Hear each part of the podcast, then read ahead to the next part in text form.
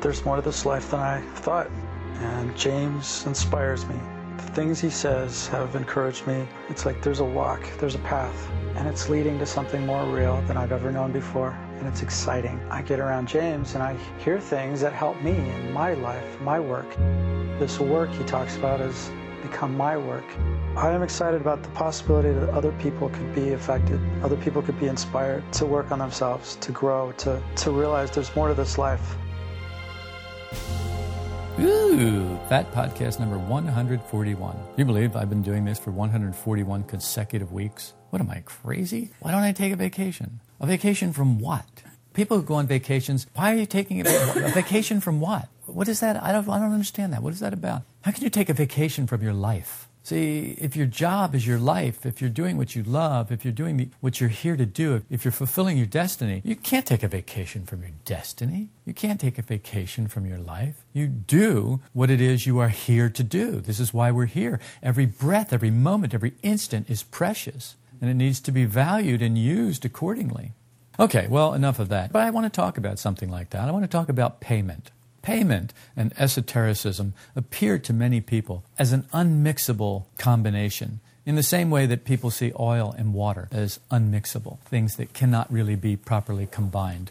In many, many ways, you'll see payment and religion as things that cannot be properly combined. Let me give you an example. People think that if you're involved in esotericism or if you're involved in some kind of religious thing, if you're involved in spreading the word or helping people or bringing the light, that you shouldn't be paid for that. That's something that you should do for free. That's something that you should just do because it's bad and wrong to mix money or payment with something spiritual. Gurdjieff talked about this, or at least uh, Ouspensky told of Gurdjieff talking about this in uh, Fragments of an Unknown Teaching, you know it is uh, In Search of the Miraculous. Gurdjieff said, See how these people expect me to do all this for nothing? They'll go and they'll pay this cab driver to take them here. They'll go and pay this person to do that, and another person to shine their shoes, and someone else to clean their suit, and they'll pay someone else to do this or do that. But they want me to do everything. They want me to give everything for free. And, you know, Gurdjieff wasn't complaining. He was just marveling at our compartmentalization, how we put something over here and we won't allow anything near it. To pay means to give someone money that is due for work done, goods received, or a debt incurred. A characteristic of our condition is expecting something for nothing in a universe of law, order, and balance.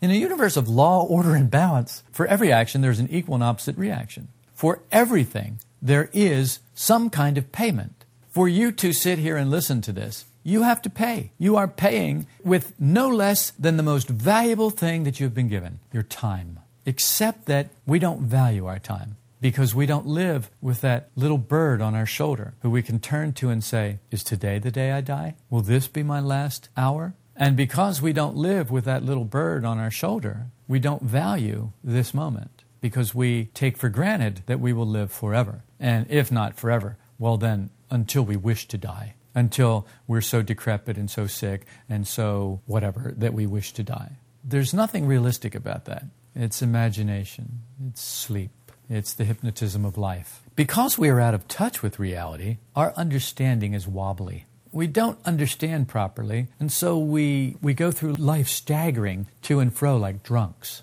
or wobbling like a top that's just about to lose its inertial spin and wobble to a stop and tip over. We're like that.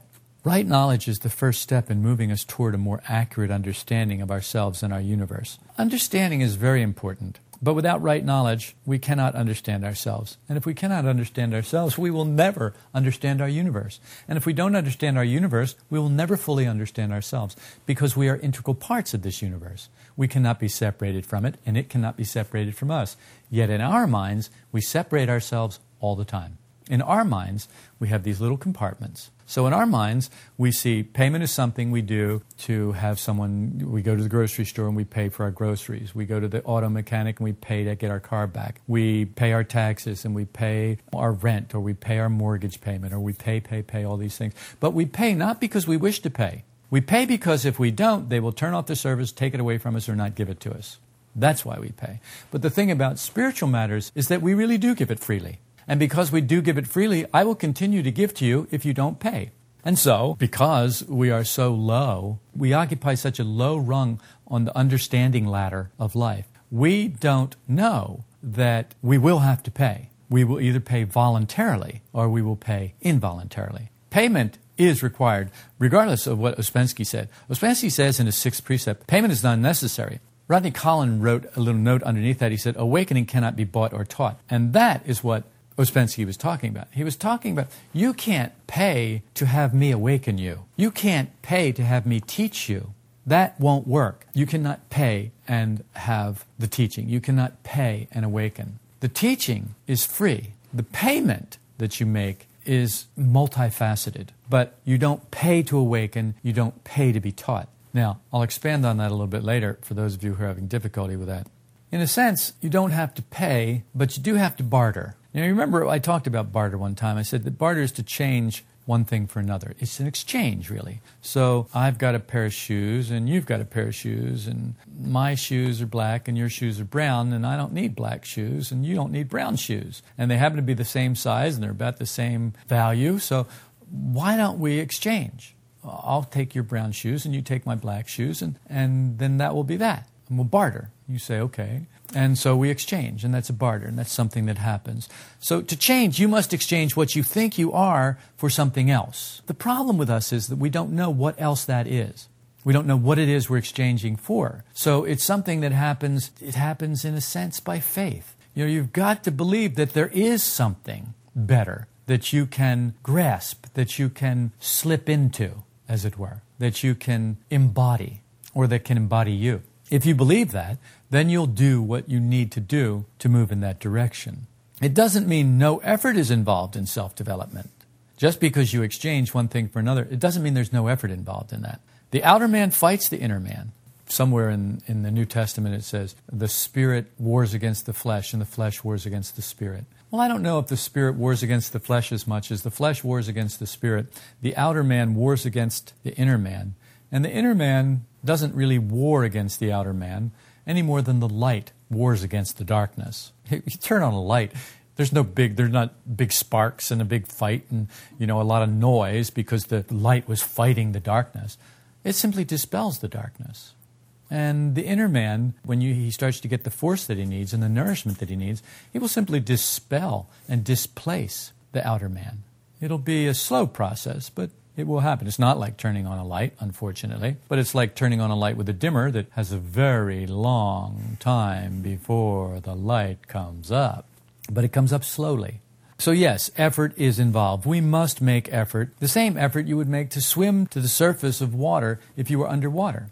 The problem with us underwater is, and anybody who's ever been diving knows that you have to wear weights, a weight belt around your waist to keep you down because the air in your lungs will continually try to raise you up. It'll try and bring you to the surface. So you've got to have weights on, but it's very specific. You have to have a specific amount of weights. Too much and you can't move, not enough and you can't dive. So you've got to figure out what weights you need and you've got to have those. Well, unfortunately, that's all been figured out for us. We are wearing the weights. We acquired them in life. And now the problem is we've got to find out where they are, how the buckle is attached, and how to slide the weights off so that we can slowly begin to rise to the surface. Because if you come up too fast, you get the bends, and, and, then, and then the next thing you know, you're dead. So that doesn't work.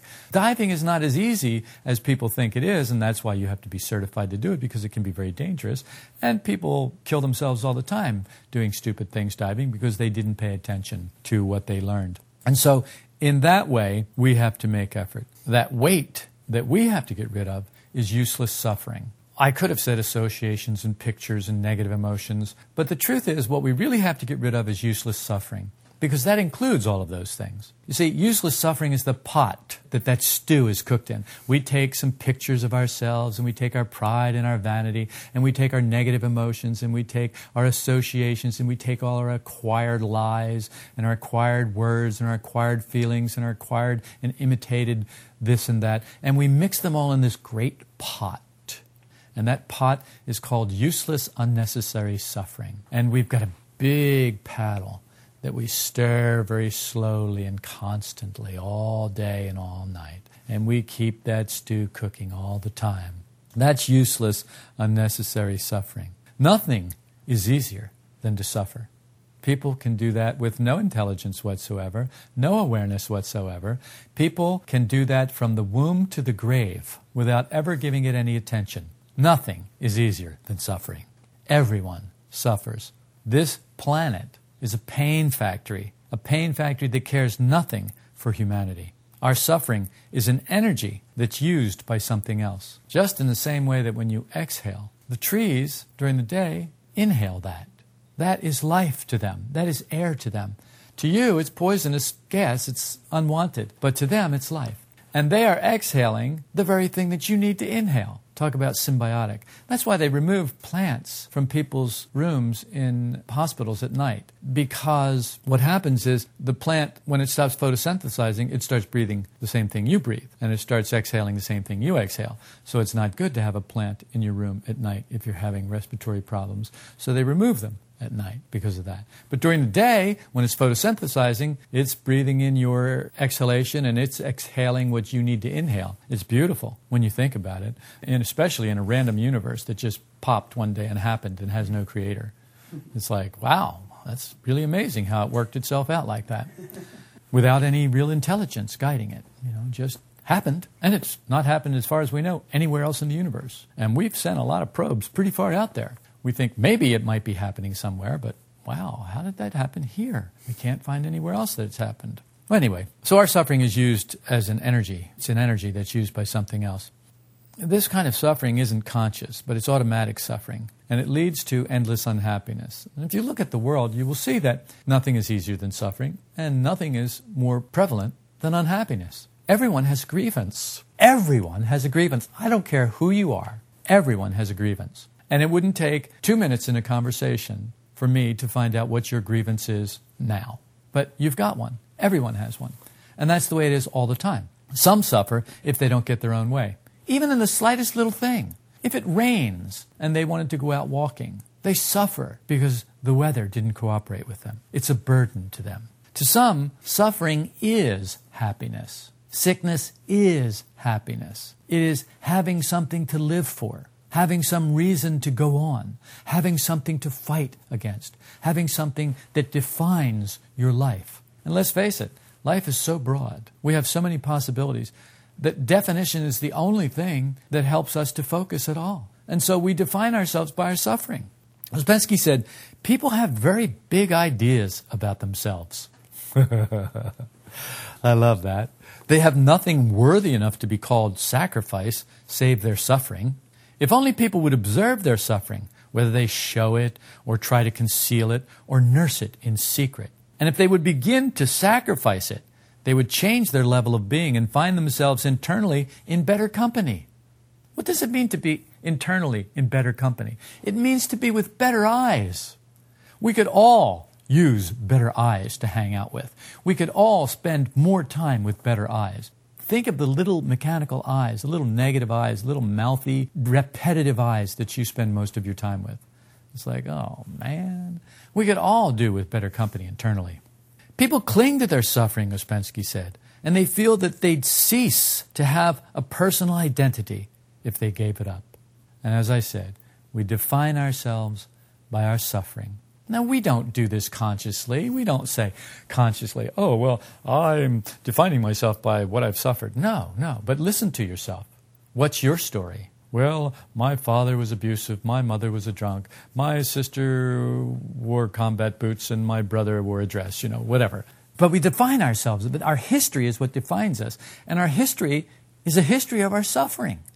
It's not a history of our accomplishments, and if it is a history of our accomplishments, it's only all of the things that we overcame. It's only a way to frame our suffering to prove how great we really are because we suffered so much and we overcame anyway. Oh, I know. You hear the big sigh? Ah, yes. Because when you start to really see what you are, you have to sigh. Your body must sigh. Because it's like taking a hundred pound weight off of a little donkey. The donkey will just go, oh, just to get the weight off. It can breathe, it can stand, it, doesn't have to stagger under the weight anymore. It's the way it is for us. Just a little relief gives us this. You know, our body has a, a body has its own mind, you know, and it, it breathes a sigh of relief when it, when it gets some relief. If people remembered themselves, they would not identify. That would make suffering impossible. So here we have the key. What is suffering? Well, suffering is identification. So, what is useless, unnecessary suffering? Useless, unnecessary suffering is useless, unnecessary identification. Are you willing to pay that? Oh, yes, I'm willing to pay. Here, take all of mine. Uh huh. We'll leave it in will call until they call for it. And then suddenly we find it's just like that pair of shoes in the closet that you know you should have thrown out two years ago because you're never going to wear them again. But you just can't let go of them. You just keep every time you go to throw them out, you go, but maybe. Well, just, I, well, ooh. or that pair of pants. Well, I, I could lose that five pounds and fit into those again. Yeah, right. When was the last time you lost five pounds? Oh, I remember that time I gained 10, gained 10 and lost five. Yeah, well, I'm not talking about that, though. That's not how you get into pants that you need to lose five pounds to get into. We identify with negative emotions such as despair, horror. People go to horror films just to be horrified. That's just the most bizarre thing to me. I think, wow. Not too long ago was Friday the 13th. Was that last week? week before, somewhere. Anyway, it was Friday the 13th, sometime this month. And of course, they were advertising for uh, Friday the 13th, the movie, you know. And, and, Jason's back. And Connie says, Yes, this must be about the 250th time that Jason has been back. They must have, a, they have got 100 movies of Jason constantly coming back, you know, on Friday the 13th. And I thought, Yep, horror. We, we love horror. We love despair. Depression. Oh, how some people love to be depressed.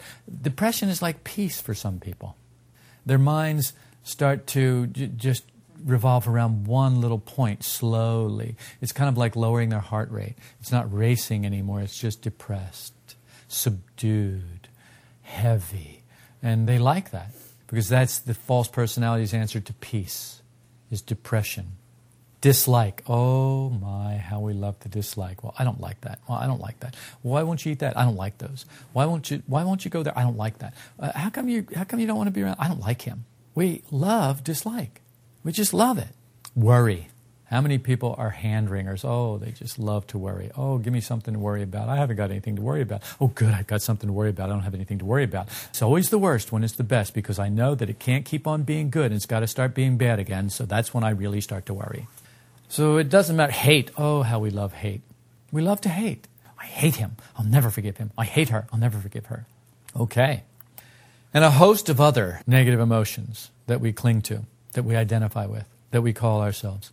Useless suffering makes us unfit for happiness. Well, if you're unfit for happiness, what does that mean? It need, means you need, need to make yourself fit. If the bird of happiness is going to land on you, you've got to be prepared because the bird of happiness doesn't land on people who are seizing in negative emotions and useless, unnecessary suffering and convulsing with the horrors and the hatreds and the dislikes and the depressions and the worry of life.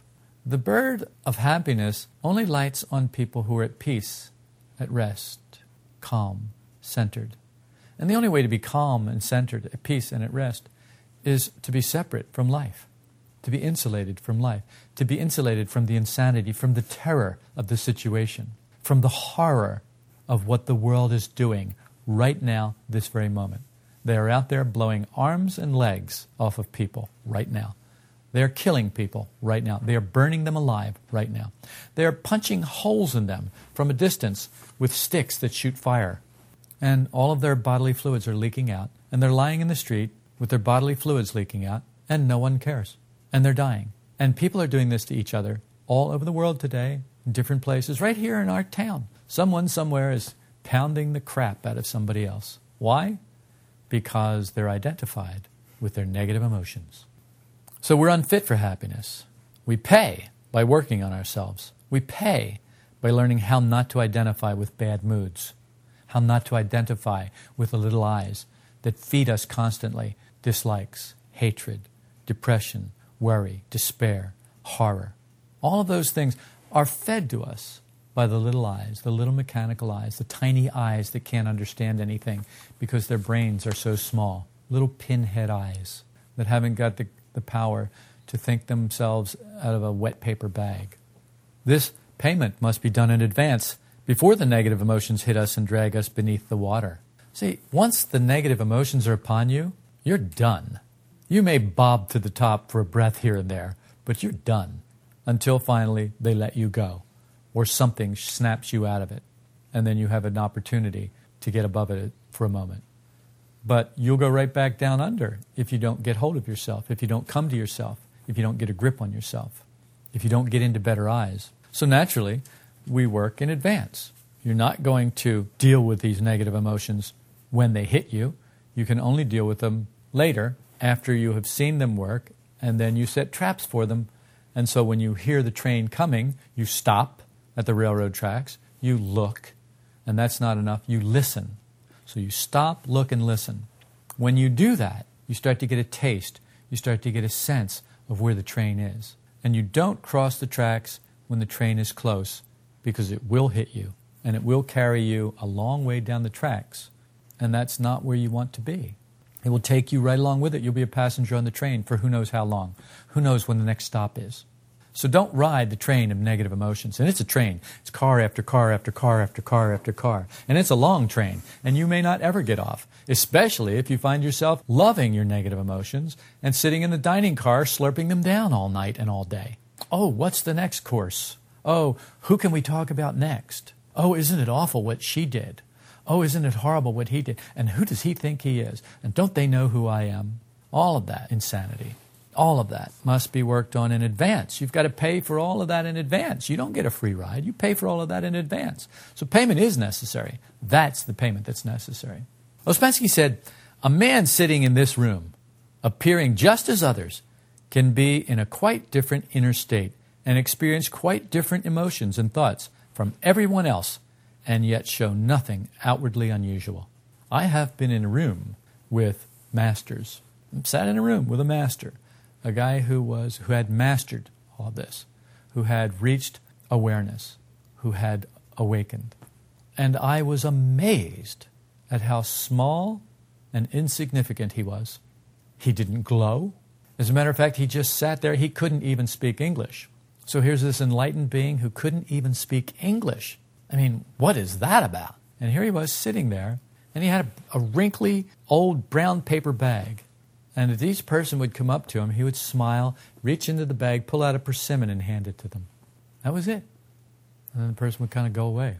And the next one would come up. And I thought, what a crock this is. And I thought that because I had no idea what was going on. Now that I know, I think, what a stupid little fool I was. But that's the way it is. We cannot see very far above our level. We can see a little bit, but not very far. And he was so far above my level, I didn't have a clue. Not a clue. Now, I love the man.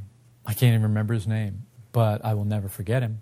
And I will never forget that persimmon he gave me. And I didn't even like persimmons. That was another thing I thought. I don't even like persimmons. What's he giving me a persimmon for? Why can't I have an apple? You know, it's just so stupid. And that's how we are. You see, that's how we are when we're asleep. This was probably 30 years ago. it was funny in a sad sort of way. This work is about reaching a better state in ourselves, learning what efforts are needed, what to avoid, and how to maintain that better state once we do reach it. It's not enough to reach the better state if you can't maintain it. Can you see that? You've reached better states hundreds, maybe thousands of times. But if you can't maintain it, what good is it? What's no good at all? You just it's like bobbing to the surface and then going back into the waves again. Well, you can't breathe underwater.